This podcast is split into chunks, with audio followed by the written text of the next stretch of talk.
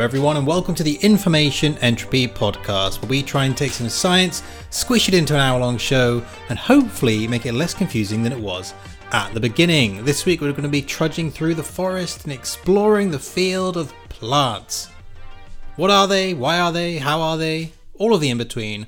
I'm sure you can follow us on Twitter at InfoEntropyPod, Instagram Information Entropy Pod, TikTok InfoEntropyPod, and of course, whichever directory you're listening to this on. If you could give us a follow, a rating, a comment, a like, whatever your options are, it helps us out absolutely massively. I am Tom Jenks, joined as per usual by Mitchell Gatting. How are you, mate? Um, I'm good, thanks. Yeah, how are you? It's been a bit of a long week. It's uh yeah. that that time of the year that actually I do most of my work. Oh, you just condense it all into a couple of weeks. Es- and then Essentially, just, yeah, that's uh, that's how it wo- how, that's how it goes down. Like when when audits happen, that sometimes they happen throughout the year and I just slow. But in this isn't in this field, it's just like the way that things have gone. It's just you have three weeks at the end of the year, and that is it. Oh, okay. time to time to kick some some butt and get things sorted of our own volition. I think uh, when we desi- when, when we designed it, we, we did something different this year. So we we compact two essentially into one. Um, yeah, So it's a bit more intense, but at least there's only like the one intense period rather than the yes, yes, yes, yes. few couple intense periods. Okay. Indeed. So I'm a bit like a bit not a bit wavy, a bit spaced out. It's been a, it's been a long week. Some That's some of, some of those orders they get really uh, combative. Like Oh, in yeah? the room, yeah, yeah. It's like you're playing four dimensional chess. Ah, Yeah, all good fun, all good fun. It's like, you know that the worst kind of people in D and D when they're like being complete and utter uh, rules lawyers. I do. you know what, I'm lucky. I've never actually had to play with one of those yet. you know, yeah, um, yeah. Does that mean it's me? It's, yeah, it's you. No, it, it can be me at it's me? times. It can be me at times. It can be me um, when I feel like something is unjust in the world. Um, uh, but, but essentially, it's just, imagine you just get like two people that are rules lawyers, just arguing the same thing but in a different way. I see. Yeah. like okay. actually, no, you can interpret it like this, or actually, because of this, it's covered. Yeah, it's that's kind of what happens, and there's a back and Okay, forth, yeah. and then one person's just like, uh, "I think it actually should be like this." And you're like, "No, dis- we disagree." But everyone just turns and shuts that person down. yeah, well, no, because it's, it's a little bit. Uh, it's kind of an, an us and them situation. So like Oh, one I side of the see. table is our, our team, and the other side of the table is the two people that get sent to us. Oh, Um, mate, just start watching like CSI or Better Call Saul, any kind of like lawyery, policey kind of thing, and you'll get your head into the mindset Yeah. of how to like argue across the table Ah, in yeah, a yeah, valid way. yeah. Do you know what? I should. I should actually. I think it'd be good for me to to go away and be like, actually, uh, no. Uh, because of a better way than just like actually we have the evidence to prove that, so uh, go away. Um, Yeah. That's how it, that's how it normally goes. Fair. We've actually got the evidence. We actually do do that. So, yeah, Get off my back, yo. yeah, yeah, yo, yeah, Yo. the government, get off our backs. um, so yeah. Aside from that, I'm doing I'm doing wonderful. It takes a lot of brain Good power stuff. to to keep Yeah. me going through this week. Essentially, um, yeah, it's going good. I'm su- I'm surviving. Christmas round the corner. Yeah. Oh, Holiday. you know what was really funny, and also if anybody follows our social, or if anybody's listening from Michigan now, uh, but Oh yeah, come for your weed. during was it last night, night before? Um, uh, as of recording, yeah, it'd be two nights ago. Yeah. Uh, sorry, as of recording last night. As of release, Wednesday. yeah, That'd be essentially easier. Wednesday. on Instagram, I think we got somebody thought that we were someone else.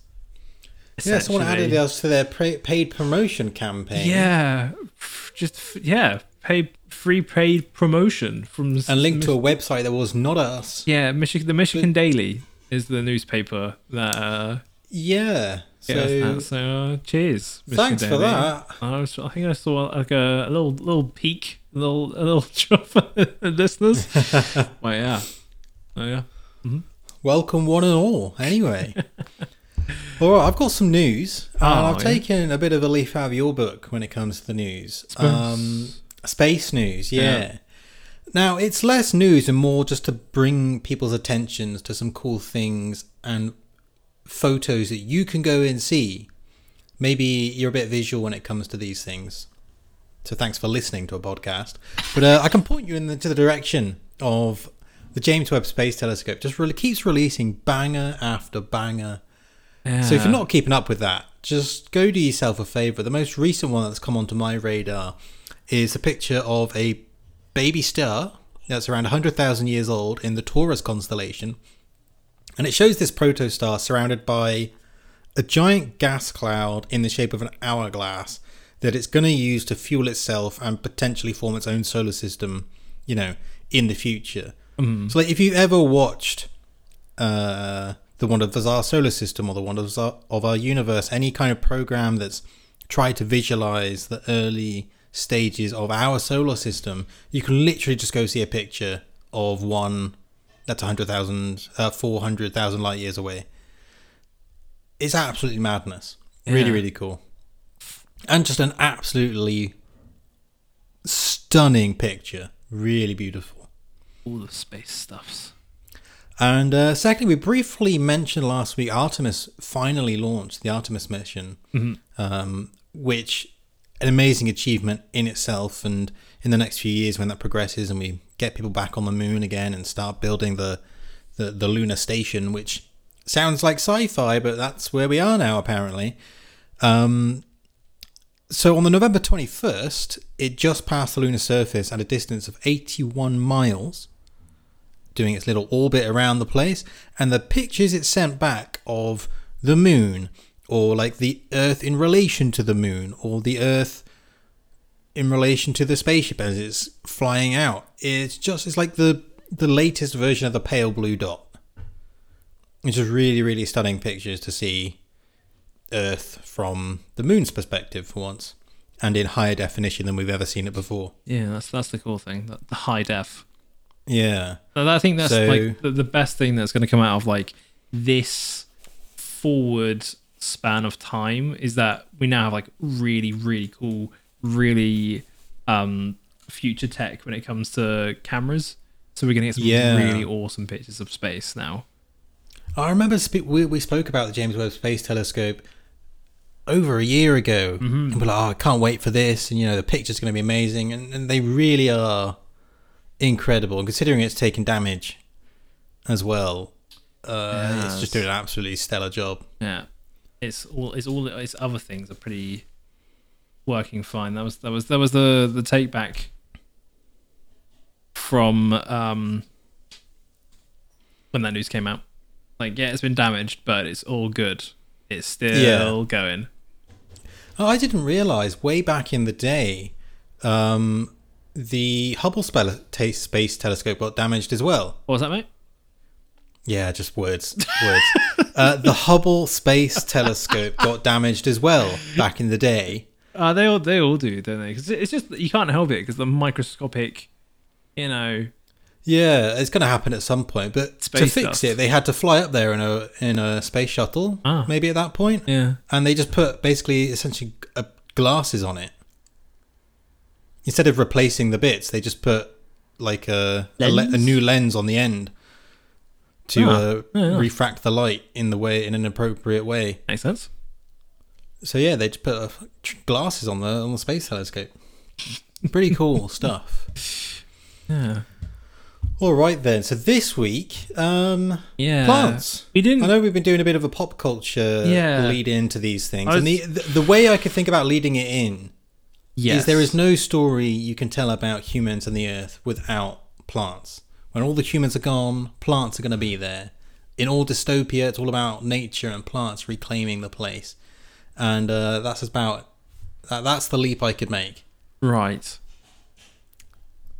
Because it's true, right? We wouldn't be here without plants. Source of food, resources, Uh, yeah. the very air that we breathe, Yeah. right? It just we, we just wouldn't be here. Okay, yeah, yeah, no, I guess, yeah. That was my thought, anyway. Hmm. It's an interesting thought.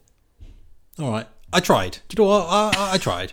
I was gonna go like Take- is it take- take us away with some- some facts there Little, or something. little shop of horrors with the talking plant. It's musical. Maybe before your time, Tom. I don't know. Before my time. Yeah, Why would it be before mine and not before your time? because I, I watch a lot of a lot of old things. Oh. That's what I mean. Like, unless you went back or had like parents that were very much into musicals. Mate, my child Annie lives rent free in my head. like you know, most people have the monkey cymbal, right? In my head, it's just the sun will come out tomorrow, just permanently going around in my head. Can't I can't you can't finish it because then we'll uh, we'll be done. There'll Um, be sun.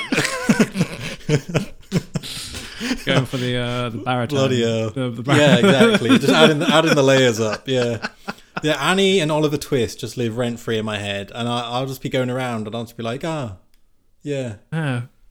Where is love? Really? You know, at that moment. with, singing all the um, songs.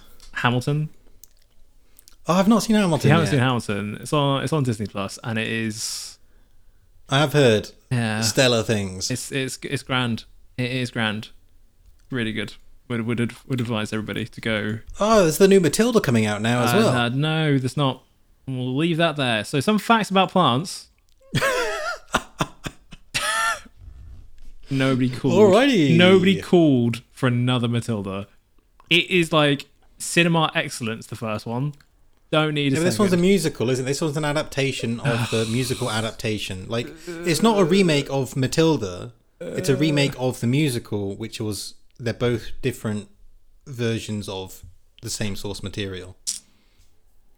Just makes Does that me make sense? It makes sad. Like we're in 2022 and no one's had an original idea for about five years. Uh, Uh, don't don't even don't even try.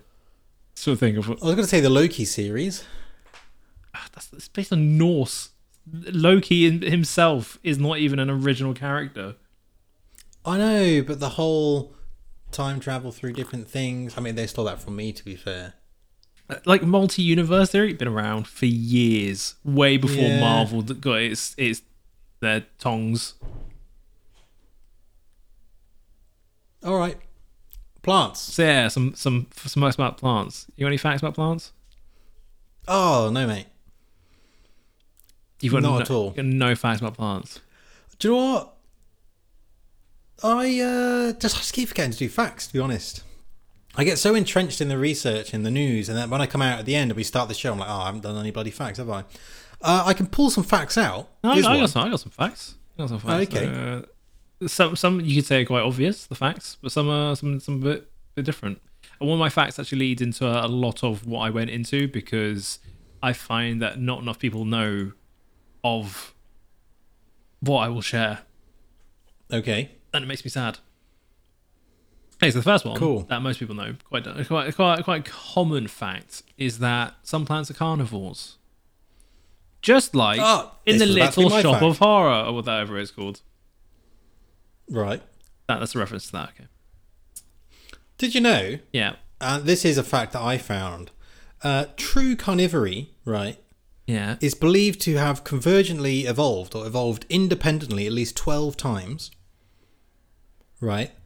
Five of which are in different orders of flowering plants. So wait, what percentage is that?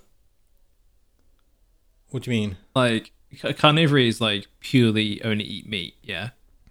Yeah. And you're you're saying in total between like plants, animals, everything. That Right. saying? Yeah, it's independently evolved at least 12 times. At least such a such an awkward way of being like we don't know, but we know it's the, the minimum. Yeah, we found it 12, so it may, but it may be more. It may be more, but we just don't know. Yeah. Yeah. Yeah. And five of which are among different orders of flowering plants. That's interesting. Like this plant Order has- here referring to like the phylogeny above family. You know, species, species, genus, family, order.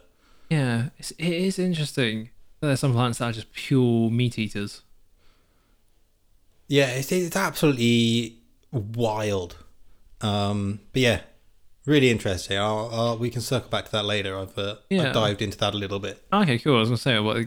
How often do they eat?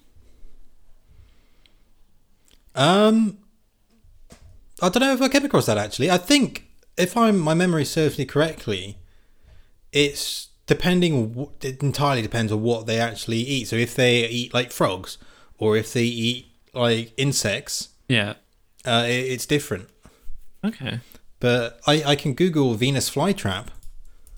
How much does How a? Venus How often? flytrap need to eat? Um, I mean, a Venus flytrap, about like- once a week. Once once a week. Okay. once a week to two weeks. But of course, Venus flytraps and other plants will, you know, they have chlorophyll. Yeah, and say they chloroplasts also and all of that, so they will photosynthesize. Yeah. Yeah, Okay. Hmm. which So makes sense, there- right? If you're a uh, if you're a carnivorous plant in the forest, Yeah. you're not going to be eating that much. Like your traps work, but they're not like the most sophisticated thing in the world. And there's thousands of others. Yeah. So if you can survive off one to two animals a week or two weeks, that's ideal, really. Sharks do the same thing. Oh, okay. Yeah. They only feed once a week, once every two weeks. Some of them. Those are the efficient bodies kind of going on. Um, yeah, and like the uh, the Greenland shark that's two hundred years old. Pretty sure can eat once a month if it needs to. Yeah, those ones are like they don't move much. Like how it's like the sloth. How often does a sloth eat? Uh, off the top of my head, I, I don't know. Yeah, I mean, I just, I, I don't, I, I'm not, I'm not looking for an exact response. Oh, but I, sorry, I, mate. I mean to say, like, um, Well, they spend like seventeen hours a day sleeping, don't they? yeah. So they don't need to be. So you got to imagine the rest of that is eating yeah, or moving to food Yeah, slowly. yeah, move, slowly moving to food. Yeah, yeah, Yeah. interesting. Okay, and is, is that purely just carnivorous? Not that they're, they're not. Okay, Um, I don't think so. I'm are they- only saying that because count they. as, like car. No, they're not. Like, Herb- uh, uh, yeah, not herbivores. not herbivores. Omnivores. Omnivores, Omnivores. is the word that we're looking for. Um, well, I think it depends what they eat because they could be insectivorous, right? If they're only trapping in- insects. Okay, but does that not? Does that does, eating insects? Does that mean carnivores? Um, yeah, but it's like a subcategory, like anteaters. You know, they only eat ants. Are Antivores. te- technically like insectivores, I'm not same as like hedgehogs, right? Yeah. Okay. Um, sure but if I get technically, on they're like they're carnivores, right? Because they're Yeah. eating. But it's weird because they, they do these animals have meat on them because they don't technically have muscles. Okay. No, I see. Yeah, I see where you're going. I see. Do you see what I mean? They Yeah. they use uh, other systems, right? Are insectivores carnivores? It okay? It came up. A carnivore is an animal that eats other animals, So yeah. and an insectivore is a more specific type of carnivore. yeah. So so carnivores So like yes, the, the umbrella subcategory. The umbrella Yes. Yeah. You know, for people who are nearly thirty years old, That's Um, not, run a not, science that's not common knowledge. That's not something like that would come up often. am I upset that I just had to Google that as a working biologist? Yeah. Okay. you- Yours. That's a bit more embarrassing to me. Yeah. Yeah. Oh, that's funny. Hey Tom, how's that? Hello, mate. You nearly got that masters going? Yeah, you nearly. Oh, I've got my masters, mate. Oh yeah, it's- it's- Working on doctorate, the- yeah, doctorate. Yeah, Yeah, maybe maybe they'll listen to this and revoke it. But even before you've got it, yeah, maybe. I just won't pass this one on to the professors. Maybe. oh they they listen, they they know. Um, oh yeah. Okay, moving on. um, the smell the smell of freshly cut grass is actually the plant's distress call, and it's crying out for help. So when you when your neighbor or someone else or you go into the park and they've just cut the grass in the summer, you're like, oh, that smells good. What it actually is the screams of millions of dead plant oh dead plants. Yeah, dead plants. Yeah, in scent form. yeah. And uh, this is so interesting. And, and now you've mentioned that, I wish I went a completely different route with my research. Um, is plant chemical warfare is one of the most interesting things I've ever studied. Okay. And as a biologist, I hate plants. not not okay, I don't hate plants, but they are so much less interesting to me than animals. Oh dear. Yeah. However, there's a couple of things where I'm like, actually, that is fucking madness. Yeah. Photosynthesis, boring as hell, but very interesting in Yeah, well, that's just because theory, of right. like school, Secondary schooling, school, yeah, literally. schooling. Um, and the other is plant warfare, like mint. The reason mint exists and caffeine is because it is a chemical that, when in contact with other plants, will cause those plants to die. Right. Right. Or when animals feed on them, it will be, you know, it's toxic, right? But we're just like, oh yeah, I love this toxic thing. Let me put it in a drink form and drink it three times a day. Like, Yeah, humans. Do, you know that. what I mean? Humans, It's- do, it's- humans do that a lot. We do that a lot. Like- it's like all those people licking frogs in America at the minute, even though they don't actually have the th uh, not the THC, the uh, DMT you're looking for. Yeah. Um, but yeah. So and like the the Vinegar. stories you get about these kind of like min- mini battlegrounds in y- your garden between blackberries and mint and all these other things. It's absolutely just very very interesting when you look at the chemistry of it. Yeah. Vinegar. That's another thing. Oh yeah. Yeah, it's it's essentially uh, is vinegar the right thing? There's something that's like actually just not good for the human body, but we're just like, yeah, we love that.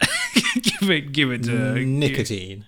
Oh no, no, no, not just like that, but like uh, like like you put like something on chips. We're not supposed to like vinegar. Like that's not something Oh, we're okay. supposed to actually enjoy, enjoy having in our bodies. Oh, that's quite funny. Yeah. I guess that's like And it makes sense, spicy. right? Anything spicy as well, I guess. Yeah. Yeah, anything spicy meant to be there to stop things eating it. And we've gone, actually, this thing delicious. that's meant to stop me eating it, I like this burning sensation. And what I'm going to do is I'm going to breed these to be more burny Do you know what? and hotty hot. Yeah, I um I grew my own. Do you remember this? I grew my own I own. think I remember you getting the kit. I Yeah, don't the know. I don't know if chilies. I've heard about the story. no, so yeah. what so what happened was we got given uh plants and I was like, I've heard that if you just really mean to um chili plants, they get really hot. Like you have Oh, to like withhold water. yeah, like, like, legit, you have to like not water them, uh, not do anything. everything builds up in it. Yeah. Yeah. and then eventually you give them water, and it's like, ah, sweet Jesus. And then because of it's had a stressful existence, it becomes Oh, really because it's a stress response. Yeah. Yeah, yeah, so ridiculous. So stupid that the human condition was like, oh yeah, that's spicy. That was delicious. Time to make it more so. It's like um pineapple, right? Oh yeah, the burns. fruit. and it burns. Um, it's not only burns, but it's got flesh-eating enzymes in it. yeah. So when if you've eaten a lot of pineapple and you're like, oh, my mouth feels funny, it's because the enzymes in the pineapple have actually eaten your flesh away. Yeah. Yeah. I subsequently have a weird fear of eating pineapples. Um, because you I know, will you eat know them. science. Yeah. but it's just like this thing's eating me back, ah, that's true. And it's just a weird thing to have in your head. Yeah, I, Um, that's when I eat. I also don't like it when the things eat me back. Yeah, Yeah, be- just a race against time. yeah, right? Who can eat who first? who can do what quicker? Uh, But yeah, so plants can be really interesting. Uh, Hmm. but I, I do appreciate like at face value because I am certainly like, our plants are just a bit boring, aren't they? But I think once you, the more you learn about it, and I think the way you learn it, because in school oh, and at university, I was forced to do a plant module, and I appreciated that the professor absolutely loved plants. She loved trees, and you know what? Fair play. She did her best with the material she had to give us. Penny Nayland was her name. Absolutely fantastic lecturer. Written some really really cool papers. Really chill uh, woman. But the material just sucked, and it's not her fault. did it She suck had to that it's teach just us that your your opinion of it? Just like you couldn't get on with. Oh yeah, no, no. For me, Yeah, okay. So the material was the material was good. It just like doesn't didn't mate, resonate it with was you. fucking trash. No, yeah, no, it just didn't resonate with me. There are other people who really love plants, and they were like, "Oh, this stuff is cool and really like interesting." And then we did like I don't know. Um, something you're going to come on to later. Uh, it's actually quite funny because one of them is a vegetarian. we found it very, very interesting. Um, Oh dear. I just. but we're going to come on, like, we'll come on the, the topic that you may cover later, like um, s- seed dispersal, and we did like angiosperms, yeah, and we did like yeah. cloning and monocultural uh, agriculture and things like that. And it is interesting looking back on it, but at the time I was just like, oh, mm, where are the animals? Do you know what I mean? Where where's the cognition going on here? the animals. Uh, but yeah, you're right. That's just me not resonating with the material at the time. But yes, uh, plants are really interesting. Yeah. Okay. Yeah. I've got. I do have other facts. Sorry. Yeah, go for it, mate. Uh, a sunflower looks like one large flower, but each head is composed of hundreds of tiny flowers called florets, which ripen and to become seeds.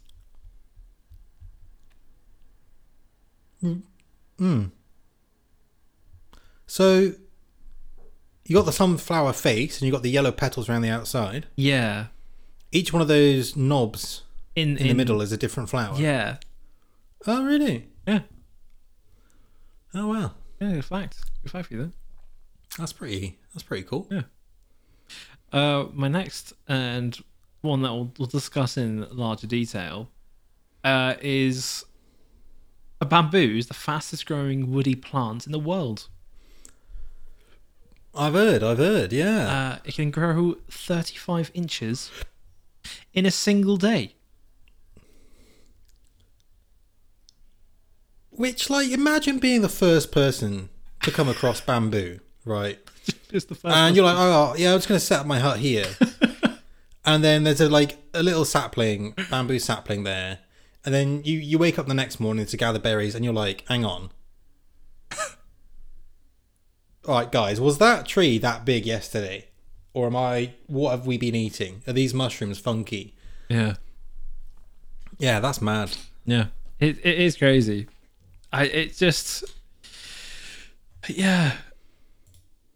The, the the issue being with it is the variance is very large for different like imagine. different bamboos, different areas, different places will have like yeah, you, can't categorically be like it's 35 inches in one day. It purely just because there's there's so much that goes. No, that's it. probably like the the most ever recorded, Yeah. right? Mhm. Yeah. so But still, if you're if you're able to keep it in a good environment or selectively breed the better species, Yeah. yeah, um, which is yeah. So th- th- there's different variety of bamboos. One of them is called a clumping variety, and they grow averagely slower. So that's one to three feet in height per year. It's still a lot for a plant. yeah. Like growing three feet in one year. Uh, timber bamboo species specifically grows two to three feet a day until they reach their maximum height. So they go. And is that because they just like stop, or like Yes. the top falls off, or they fall No, over, no, no, or they stop. Uh, and it's because, uh, and it's to do with why they grow so quick. So water transport? yeah, so to put it simply, bamboo plants create all the cells they need to grow when they're small buds. Oh right, So if you imagine that like they layer everything on top of each other, ready to go, yeah. and then they just like three to one go, and then they just like all the water they can get just gets pumped straight into their their cells. Essentially, It's like when just- you got a really dry sponge, yeah, imagine, you put water that. Yeah, on yeah, yeah. it. That's exactly it. So when they when they are initially growing and they're they're getting their cells in order, it's like a dry sponge. And then when they're ready to go, they essentially just fill them as quickly as they can with water. That's pretty interesting. Yeah, if you didn't know, all grass grows like that, uh, but bamboo specifically does it the fast out of all of them. Is it a? It's grass relative then. Bamboo, yes, Oh right, yeah. Crazy, crazy to think about. yeah. that is wild. Yeah, it's- it's almost so. The the the, the fastest type of bamboo, uh, which is in the Guinness World Book of Records, belong, belongs to a, a certain species, as I said. Um, and it says certain species and doesn't specify which one. Um, and that's because there's several species that can grow at this rate. There's like three or four. So, and there's different members of different genera that can also do it. There's like five, actually five or six different ones, depending on when you where you, depending on where you split what defines as a species or not. Um, depends on why it says there's different things. Uh, but essentially, in the one that it's got the world Guinness record for, it grew nearly four centimeters per hour. Damn. Yeah. Yeah, that's wild. It's like you go away, make a cup of tea, come back, and it's like gone an inch. You're like, what? Yeah. Who in the hell? Which is, and it's so like really crazy to think about, like the the socio economic impacts of just having an endemic species like that. Mm. Like if you think about to where bamboo is endemic, which is China, Southeast Asia, right? And China had such a massive empire for so long, and we know that they used bamboo for weapons, uh, food, clothing, housing, transportation, like even musical instruments, all of these kinds of things, right? Mm. To have something that just regrows so sustainably for such a long period, you know, we're speaking 2,000, 3,000 years ago. Like, it's absolutely wild. Like, the just having that as a resource nearby and just being, let's say, in the right climate mm-hmm. or being ne- fortunate enough to be around a plant like that and how much that shapes that region of the world. Yeah. These are scaffolding, didn't you know? Yeah, it's, is absolutely wild. And I mean, why wouldn't you? Like, once you'd actually found out, oh, okay, yeah, let's chop this down. And I'm sure they figured out, oh, if we chop it at this point, it will still grow the rest of the way, and we just keep it like that. Or it's actually more efficient to take the whole plant out and let another one grow there. Yeah. Yeah, wild. Crazy stuff. Crazy indeed. Yes, that's why uh bears. What are they called? Pandas? I call them bears. Pandas, yeah. Panda bears. Yeah, well they they flourished so so much back in the day because there was so much food. Yeah, and it's no surprise they're so bloody lazy. Oh, don't get me off. Do you know what? I hate pandas. People are like, oh, they're cute, and they're and they're like, oh, they're going extinct. They're going extinct on their own damn accord because they're stupid Yeah, and but I lazy mean, and like- refuse to have sex. Like, don't, don't Imagine your our food. Imagine you fell asleep, right? Like you you fell asleep and then you woke up and then your food had just regrown and you didn't actually have to move again. Ah, I suppose that's true.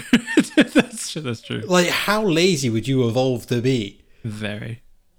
And uh, it's uh, that's also a funny thing because okay, do we have the ethical duty to keep them, you know, alive? No. Like this is the first time we're kind of experiencing a because before we're making all the animals go extinct, right? Now it's kind of on the animals just laziness. It's not that, but you know, let's just say it is for the ease of not going down that whole ethical rabbit hole. Do we save them? And people would argue no, but then it's the WWF poster child, right? If that animal goes extinct, WWF are going to be in such a massive, you know, this animal has been the poster child of conservation for decades. I just. I And if it goes why. extinct, then it's going to be such a problem for, you know, collecting money for conservation or all of these things. It's almost they're, they're a marketing tool at this point, even in the, the in the wild. Yeah, and they're still like. No, no, it's not. No, it's not.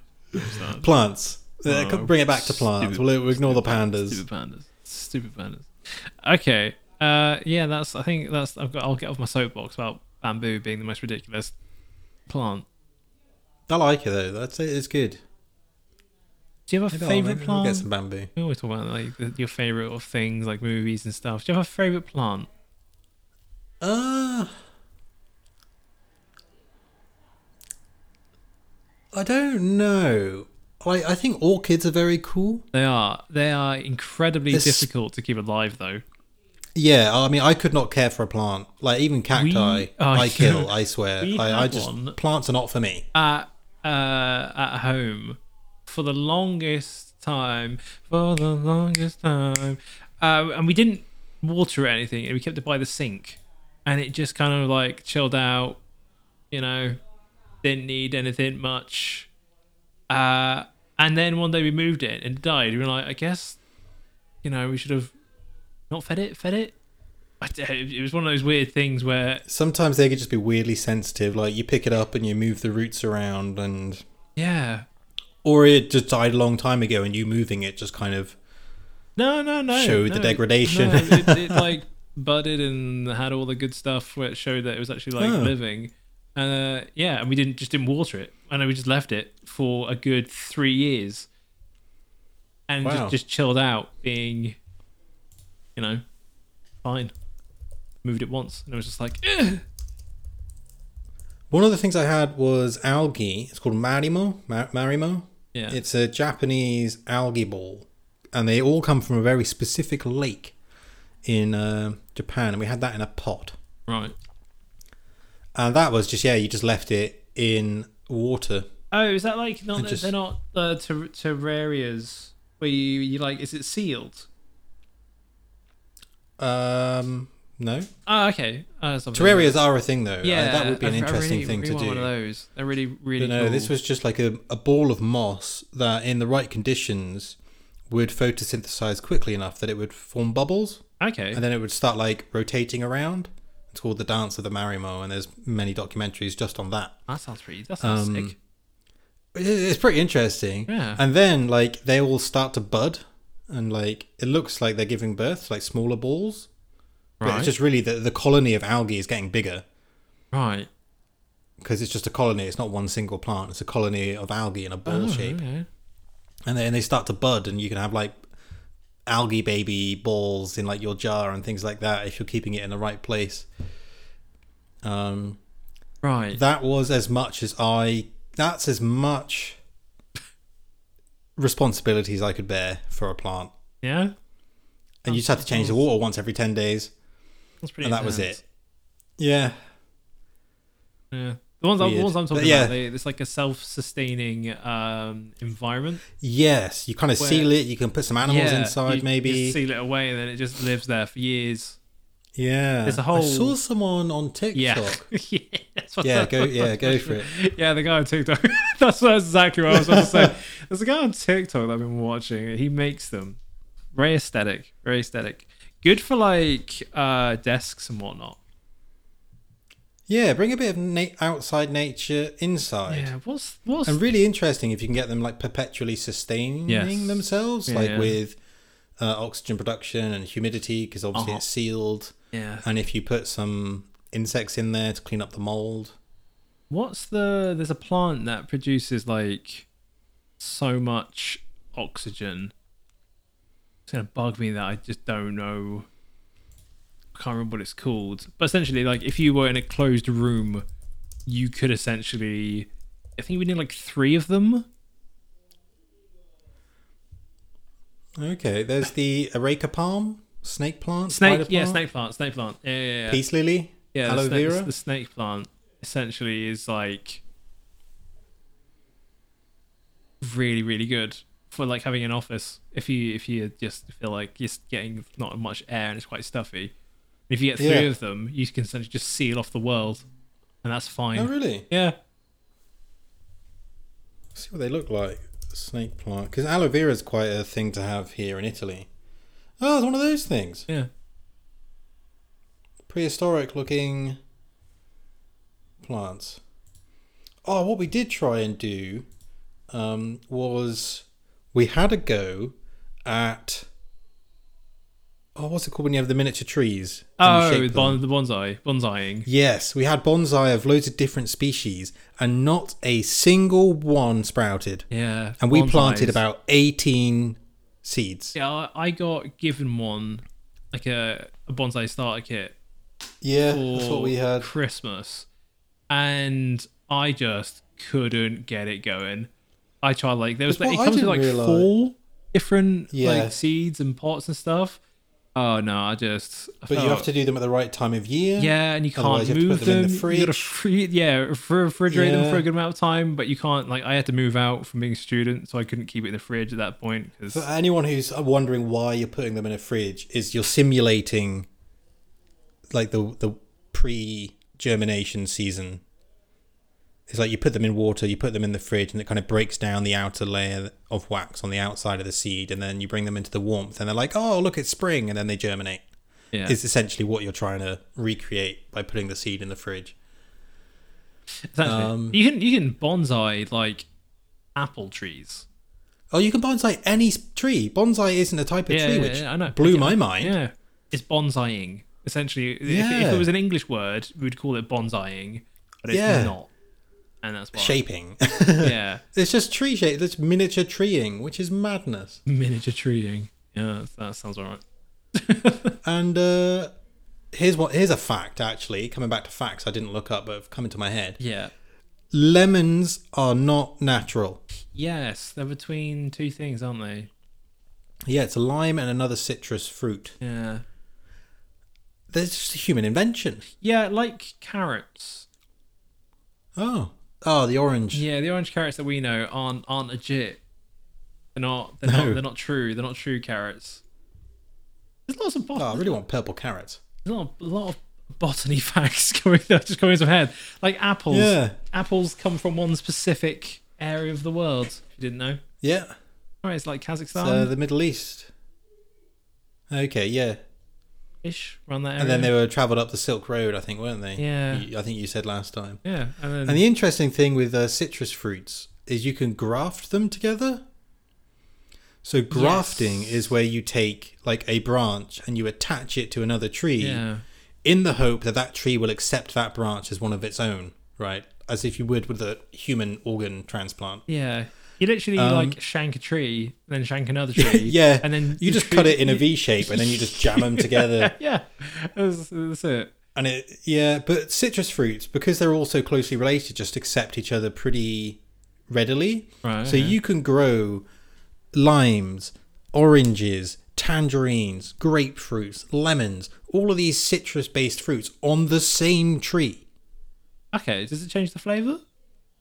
No. flavour? Tell me what. No, it doesn't. doesn't change anything. No, which is mad. Oh, maybe there's a little bit of a change. I, am unsure. But I know, I'm pretty sure I had a professor at uni who had like four different citrus fruits on one tree in, at their house. That's that's a flex, isn't it? Yeah, it's a bit of a weird flex, but it is a flex. I mean, if you're into trees, if you're, what I was, I was you're into trees. a botanist, but that's not right, is it? Is it? yeah, botanist Yeah, is the study of uh, Yeah, plants, right? yeah, so trees included. You're a botanist, Um, yeah. yeah. The, the ultimate right. flex is if you come out- come in with a bonsaied like multi citrus tree. Oh, holy! That's some like some mini. You know what? orange. That's making me want to get into trees. uh, Just for that. One day, just bring into work a small tree that has tiny little limes on it, yeah. tiny little lemons on it. I can make you a pancake and a mojito off the same small tree. uh, ultimate ultimate flex that would be, wouldn't it? If you if you worked in a department that was it was like a botany department, you'd be like, right, been working on something for a year. Check this out. Whacking it out bonsai. All right, I'm going to change my entire career path A computer just for that. just just for that. Yeah, yeah. that's fair. You know, people All will right, change um, career paths for less. Honestly, I, I wouldn't. I, I believe that. I fully, fully believe that is the case. Mm-hmm. I thought I may try and just wrap through photosynthesis. Oh no. Okay. I I know it's a bit. I've tried to make it as least heavy as possible. Okay. Try and explain to me, Tom, how light can be turned into energy. And this is another way that makes plants sound interesting. It's because they harvest starlight and turn it into sugar. Okay. Yeah. You, you, you, it's working so far. Continue. Continue. Right, cool. Here we go. See, I should be. Maybe I should be a botanist after all. No, because you can do the same thing about fish, though. Well, uh, yeah, I mean, fish just do it for themselves. They've got tails that move. I mean, that's pretty sick. Uh, Right. Photosynthesis. Let's take you all back to secondary school biology where we can simultaneously cry about Yeah. Um, equations and things that I'm going to completely ignore. We're, we're not doing equations here. It doesn't podcast particularly well. No, no, no, no. And if you really want to understand it, you can. Do you can go look that up on yeah, G- yeah. BBC yeah, I Bitesize yeah, I was going to say, get a GCSE book and go have Yeah. fun. So, photosynthesis, it happens in two main stages. Mm-hmm. The light dependent reactions, which is what we traditionally think of as photosynthesis, and then the light independent reactions or the dark reactions, which is happens when there's no light. And if you've heard us speak about carbon fixing, uh, or you've heard politicians talk about we need to fix more carbon, or conservationists, th- this is the process that where carbon is fixed, and I'll come on to what th- exactly that is. So, light dependent reactions. In plant cells, you have chloroplasts, Yep. which are little organs, organelles, inside the cells that harvest light. They've got pigments in the wall of this little organelle, right? Those are called photosystem 1 and photosystem 2. And they absorb light at slightly different wavelengths 680 nanometers, 700 nanometers, depending on the plant. Wow. Now, each photosystem, Right. different photochemical reactions occur. And it starts at photosystem 2. Don't ask me why it starts at the second one. I don't know. I think it's the one they found second when they were researching. So I think I think that's why. Right. The photosystem 2 absorbs a photon of light from the sun. It is harvesting starlight. What a badass thing. It uses that energy to split water. I'm not going to go into exactly how it does it, but it breaks water open into oxygen, protons, which are just positively charged hydrogen atoms, and electrons that it's taken off those hydrogen atoms. Right. Okay. Yeah. That would be so far. These are called high energy electrons because they are just electrons by themselves. They are transferred into uh, what's called a, specific protein, which c- carries them into a proton pump, which is just where they literally pump electrons through. Okay. Oxygen then is released into the atmosphere. That leftover oxygen that is just split from the water, that leaves the plant. And that's why plants produce oxygen. That's why we like having them around. Yeah. And that's why the snake plant, you can have three of them and you can just lock yourself in a room forever and not have to open the window. Great stuff. From there, then, the electron continues along what's called an electron transport chain. And all that is, is a series of protein, uh, proteins that take an electron from one place, water, the electron donor, and they bring it over to the electron acceptor, which happens to be on photosystem 1. There's an intermediary molecule there called the cytochrome, but uh, it basically just moves things around. So, photosystem 1 then has taken an extra proton, uh, electron, sorry. That means it's reduced because it's got a negative charge on it. Yeah. Photosystem 1, which is reduced, absorbs a light molecule. Another one, okay? And produces more electrons. So now we've got a few electrons floating around, which are transferred uh, into an electron carrier called ferredoxin. And at this point, two different things happen non cyclic photosynthesis. Electrons are carried to an enzyme that turns NADP plus into NADPH, which is just a molecule that is used to create energy or used for energy. Or you have cyclic photosynthesis, where the electrons are taken back to photosystem 2 and the cycle starts again. So all of that is just the light dependent reactions because if you don't have light to power the photosystems, nothing happens. Mm-hmm. Obviously, that can only happen during the day. Obviously. So, or unless you're in like a hydroponics place, or yeah, you know you're at a weed uh, farm and they've just got those really bright lights on. You know, I don't think about hydroponics. It's just like torturing plants because you never let never let them sleep and just force feed them. Yeah, but plants don't need to sleep. Wow. We we all need sleep, Tom. they could just keep going, you know. Yeah, I think it's, yeah, it's a weird to think about, isn't it? Yeah, no, it is weird. And I think there are some plants that have obviously, uh, you'd think most plants actually have evolved for a diurnal cycle.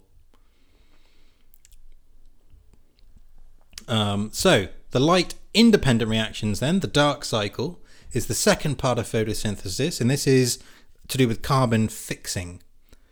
It's also known as the Calvin cycle, and basically, as an overview, it's a series of chemical reactions that convert carbon dioxide and a hydrogen carrier into glucose, into sugar. That's why you have like sugar cane is just an intense storage of sugar. It's because it's literally just taken carbon and made glucose from it. Mm-hmm. So, carbon dioxide enters a cell and it's scooped up by an enzyme called Rubisco. I'm not going to tell you the actual name, it doesn't matter. Okay. It's a five carbon compound. Oh, nice. Yeah.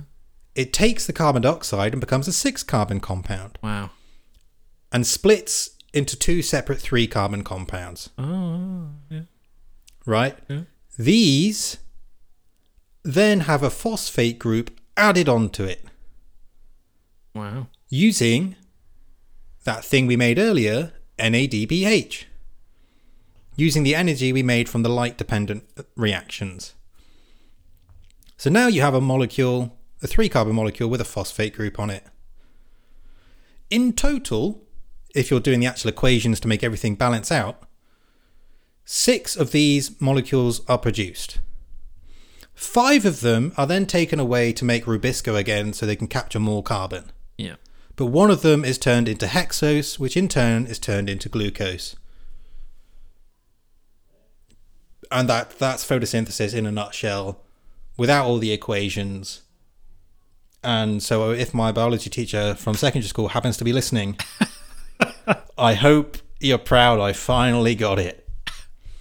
Well, Um, so well, yeah, I left some things out. I could spend an hour on each of those different cycles absolutely easily. Um, but yeah, that's how plants harvest stars. Okay. I got a question that comes off the back of that. maybe you could Yeah. answer it because you because you know. Um, why are plants green? Well, it turns out not all light was created equal when it comes to photosynthesis. Right. So, the photosynthetic action spectrum, if you're looking at the, uh, if you think about the spectrum of light, depends on the pigments, the photosystems that are present in the organism that is photosynthesizing. Yeah. In green plants, the action spectrum resembles the absorption spectrum for the chlorophylls, which is normally green, and sometimes carotenoids, which are a bit red. Right. Okay. So, that basically means that these um, pigments absorb the violet blue and the red light best 680 nanometers and 700 nanometers. So, they're taking out the blue, they're taking out the red. What's left then is what you see is all of the color that the plant doesn't use, which is green essentially. Mm-hmm. It's just how color works. If you see something that is red, that thing is absorbing every single wavelength that isn't red. Yeah. So is that thing actually red or is it the the opposite of red? Well, no, that thing is actually red because that's what we're calling red. Yeah. This this was an, a debate that I got in as a as a young teenager with the person that told me, and I was like, yeah, but it's wrong because it's not actually. Actually, it's everything but red. Yeah, it's everything like but actually red. no, the color of something is the color it reflects. Yeah, because that's Not- that's what we've yeah, determined. that's how it works. Yeah. yeah, that's what we perceive, right? Uh-huh. Um, so in red algae, right? Uh, that so if you think about brown seaweed or other things like that, it's got different pigments in, and that's why it's brown and it's not green because it absorbs the green spectrum. It absorbs the blue end of the spectrum, it, and it doesn't absorb the red end. Yeah. Um, so yeah, that's why if you look at different plants, that are different colors. Um, flowering plants are slightly different because they'll use their color to signal to insects. Especially like bees are attracted, or hummingbirds are attracted to red flowers. Yep. So the flowering there is less to do with photosynthesis and more to do with like seed dispersal. Yeah, And, that's uh, like, things like that. Come, come to me, and I will give you the goods. Yeah. Um, and there's UV, a lot to do with that, especially with bees as well, and positively charged yeah, I was, about- I was about flowers and things like I was, that. You know what? It's funny. I was about to say that as well.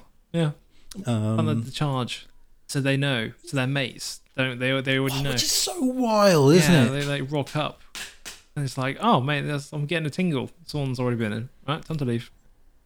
Yeah. So what, what happens when bees are flying around is they build up a positive charge, like static electricity, with their wings, and uh, flowers build up a negative charge. Mm. So when a bee lands on the flower, they kind of cancel each other out. So when another bee comes along, if the charge hasn't built back up, they know there's probably not any pollen there because they haven't had like a static shock. Yeah. It's, madness. See, plants are interesting. What was I saying? Yeah, but that's not. Is that the is that the plant or is that the bees? It's both. I think they've evolved to do that. Otherwise, because they, have got to take energy to build up that charge, Yeah. even on the plant side. Um. So yeah, basically, plants are green because they that's the worst color for photosynthesis. Yeah. That's it. think about, isn't it? Yeah, it's very weird. Uh, one of the other things I looked at was photosynthetic animals. Is that animals that? Photosynthesize, yeah. Yeah. And I think I found a rival for the tardigrade. Nah, you can you can get stuff, mate. and it's it's called the leaf sheep, Right. And it's a tiny little slug, half a centimeter to a centimeter long. Right, it eats algae, and then filters out the chlorophyll, the little green pigments, and puts them in loads of little leaf-shaped pockets on its back, which Right. then photosynthesize and produce sugar for the slug, whilst it continues eating algae and gets you know resources from its food. So it photosynthesizes and it eats and it looks like a Pokemon. it looks like a Pokemon. Yeah, hang on. Let, let me find it for you because it is it, it's amazing. I'll I'll put this up on the uh, Instagram and things as well. But it is just the, the coolest, one of the coolest looking things I found in a long time.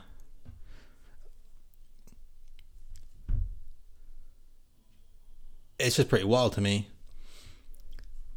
But uh, yeah.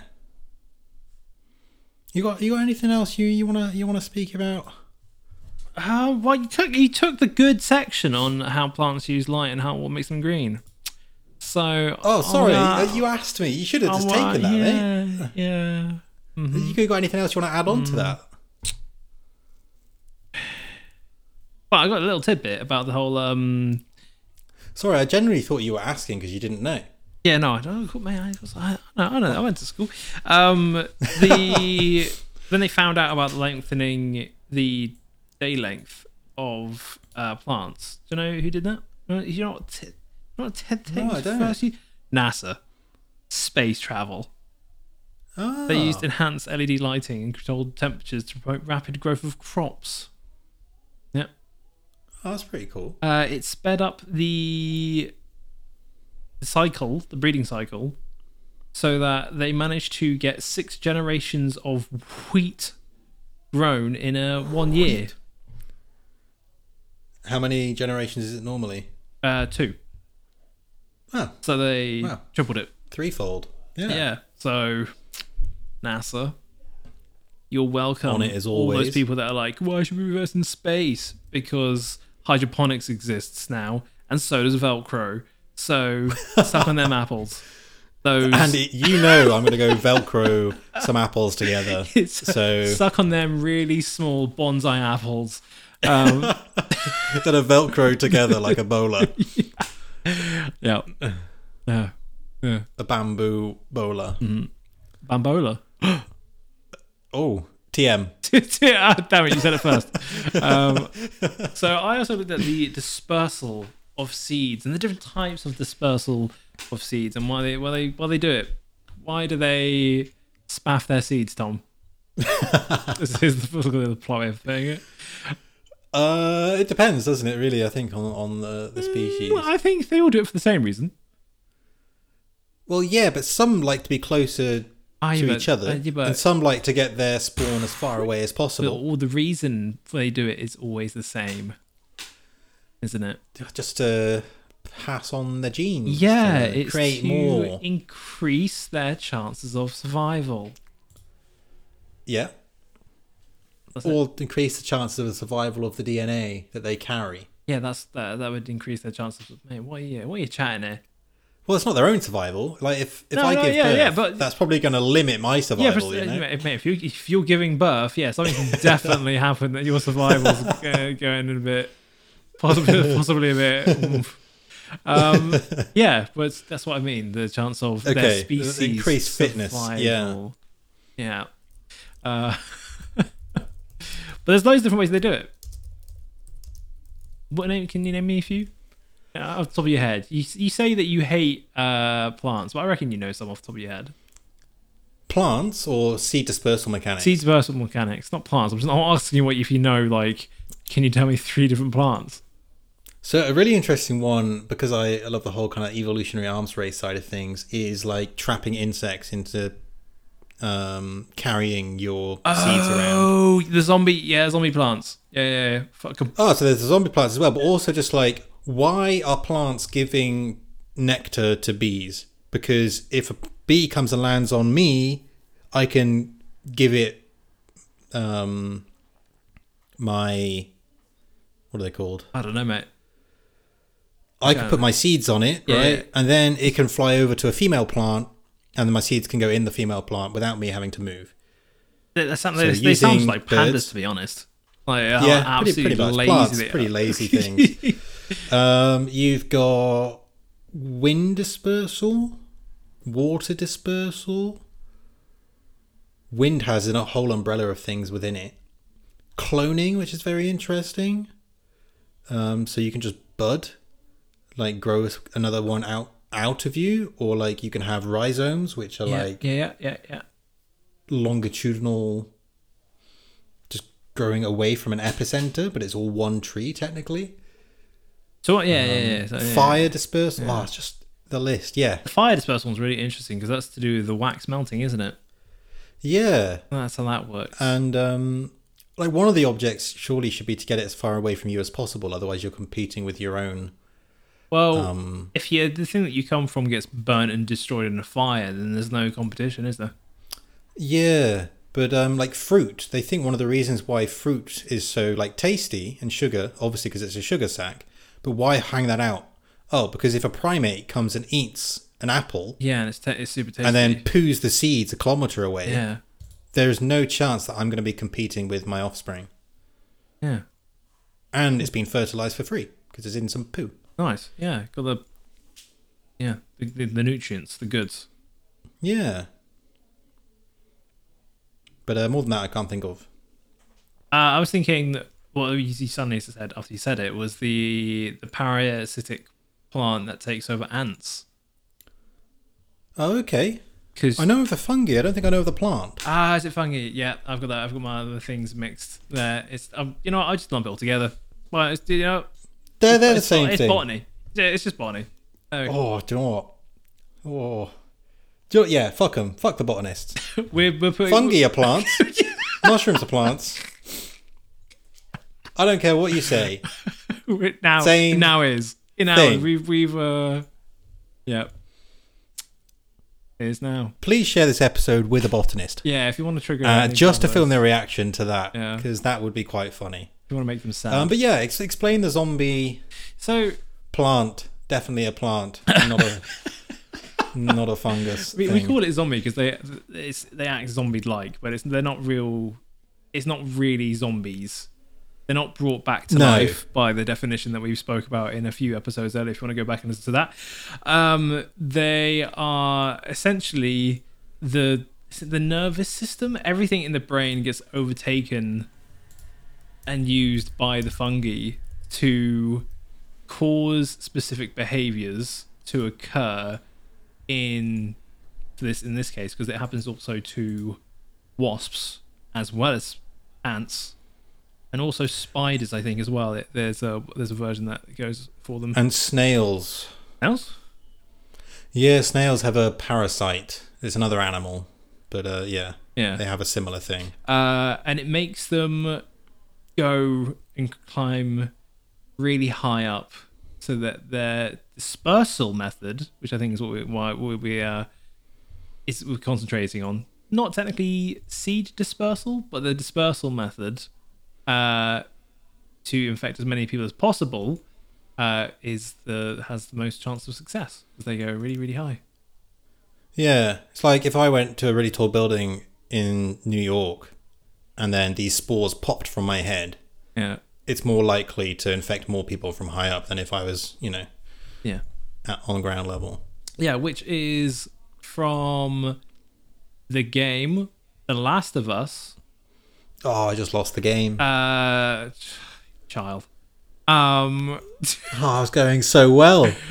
still child. Uh, is is what they're based off of. Is if there was that cross contamination between the, the Okay. clickers from the fungi being able to infect, you know, people. Yeah. That's pretty interesting. Yeah. Well, going back to you know proper proper plants with seeds, you've got uh, autochory, What, right? also known as bacory, which is by gravity, Oh, yeah. which is makes sense. simplest way. They just like, you know, like the, The pandas of the plant world. is the oak tree that's got the propellers. Oh, the little helicopter yeah, things. the helicopters. Uh, I think that is an oak tree. Yeah. Yeah. So got the oak tree there. That does that. Probably the most known one. Um, you know what I think is interesting? Conkers. Do you reckon like they've technically evolved so well that uh, they're like, yeah, humans will pick us up and kick us and put us places. Humans will pick us up and smash us together. yeah, But the ones that don't do that will be will survive the most. yeah. That's why they have to be like the big, the biggest and the strongest. I don't know what the evolutionary reason for a conker is because they're spiky, right? So they're not eaten. On the outside, they're spiky. On the inside, they're delicious and tasty. Yeah, but what? Why is it advantageous to be spiky? Like you fall off the tree, you land right next to the parent tree, and you're so spiky that no animal picks you up. Oh, is it to hook into? Is are they not are they spikes or are Oh. they hooks? So they they cling onto um Cattle and things moving yeah, by. Yeah, Oh, maybe yeah. that Oh, makes sense. Is probably the, a better way of calling it, because there's, there's other plants that are barbed that do Yes. on purpose. They have a very- very similar like function. Fox somethings, I think they're all they're called, and they like hook themselves in. But moving on by force. Foxtails. Ballochory. Um, and I got hit in the face by this when Grace and I went to Greece. We were Okay. walking above a cliff, looking over a beautiful bay, and I, you know, with my very sensitive hearing, was like, "What is that popping noise?" Uh, and then I went and found this bush. I'm not sure if it's a gorse bush, but it was like this really, really dried out bush. And because of the heat of the summer, they were the seeds were popping, and I leant in to be like, "Oh, that's super interesting." And then one hit my glasses and got me nearly got me in the eye. And if I wasn't wearing my glasses, it would have got me in the eye. And I was like, "Oh, nice." Yeah. That's quite funny. Is that one of those plants that like builds up water tension in like a sack and then it pops and just shoots seeds out? No, it wasn't like that Oh, because it was okay. dry. But I know what you're talking about. It's like a kiwi fruit. Yeah, it's something like If that. And like, left, it just it, like- spunks literally it's like, spats yeah, seeds around. yeah, and that's how it. But it- to a good couple of meters. yeah, and it's the great way, of doing it, to be honest, because it propels itself while whilst also dispersing. Peak efficiency. Peak efficiency. Uh, one that we already talked about is zoo curry. So Okay, obviously yeah. trees they can't move by themselves. Um, but some are very good at procuring the help of and service of animals. They can. So fruit bearing trees, uh, like offer birds a tasty reward for carrying their seeds, as you just said with the monkeys as well. Uh, encased in the nutritional, brightly coloured pulp, some may be plucked from trees and then dropped and removed to a new location. Others may be eaten. Then the indigestible coating protects the seeds as it actually goes through the digestive system. That's why it's not like eaten up. Uh, and then once the seed exits, it's then really, really far from the, the parent tree. And That's why the sweet said- corn's still there on the other end. Yeah, and then it's also got the fertilizer in it too. Yeah, So it's a really effective method. oaks go a step further. They take advantage of the storing behavior of jays and squirrels to get their seed both transported and readily planted. These animals put them Yeah. aside for winter and then forget about them. um, Which is really funny. Yeah. But it's because like uh crows, jays, and some squirrels, they know that other animals watch them and just kind of prepare for them to leave and then go and raid their food. So they just have many, yeah, nice. yeah, yeah. many little food spots. Yeah.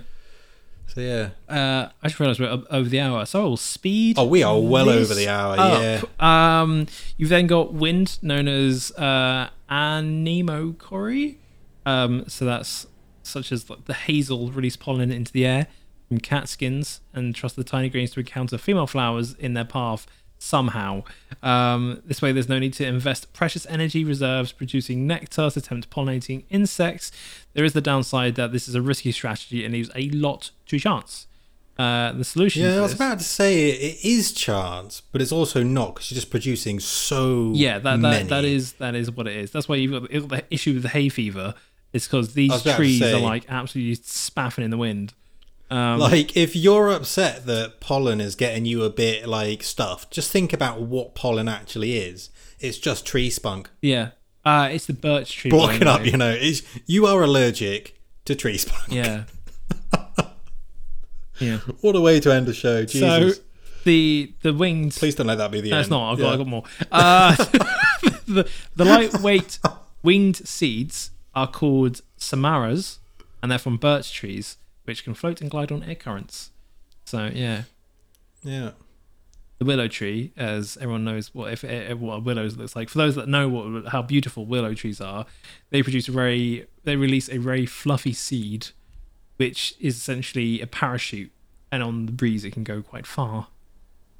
Yeah. Um, Some like trees only grow near like rivers and stuff. yes, so, So when like- they drop their seeds, Mhm. they'll just float along as well. And then yeah, that's that's essentially what it is. That's known as uh, hydro curry.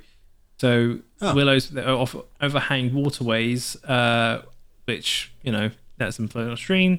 Uh, the challenges of this is that the seeds must stay afloat if they're to get anywhere, so they must be protected to prevent their food supply from rotting whilst they're floating. Yeah. So add and the seeds. what's interesting is we've met, like we we've covered like some seeds disperse to find a mate, whereas some of them are already like ready to turn into a full tree. yeah, Do you know what I mean? They've already been fertilized, let's say. Mhm. The, Yeah. the plant equivalent of. just like the the alder seed, which contains a pocket of air and two corked appendages to keep them buoyant. Huh. There, and studies have been found that they're capable of floating in water for a whole year without being damaged. Pretty mad, isn't it? Yeah. So, and going back to the word issue of it like floating, they're, they're light enough to float by themselves. So, Well, it makes sense. Yeah. It'd be pretty bloody awful seed if not. yeah. Like, oh yeah, I'm gonna, I'm gonna I'm gonna invest in water dispersion methods, and then just like, oh yeah, forgot to make them float. Fuck. Damn. Damn. Trad. That's how you lose the evolutionary game. Yep. Picking the wrong skill trees, non-synergistic skill trees. yeah, like uh, what's, what's that game? Para, the one that you pathogen, where you play as a Which one? Oh, pandemic.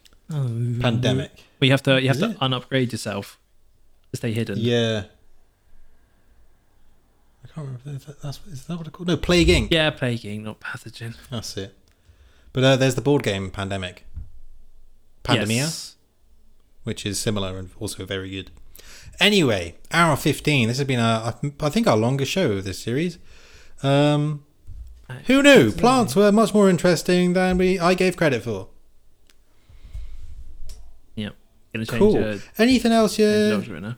uh, you wanna you wanna add on before we round it up? No, no, no. I'm good. I am good. All right, that will bring us to a wrap then. Don't forget to share this with your friends, families, co-workers, scientists, pandas who won't move, plants who want to listen, botanists who will get annoyed with the whole fungi debacle.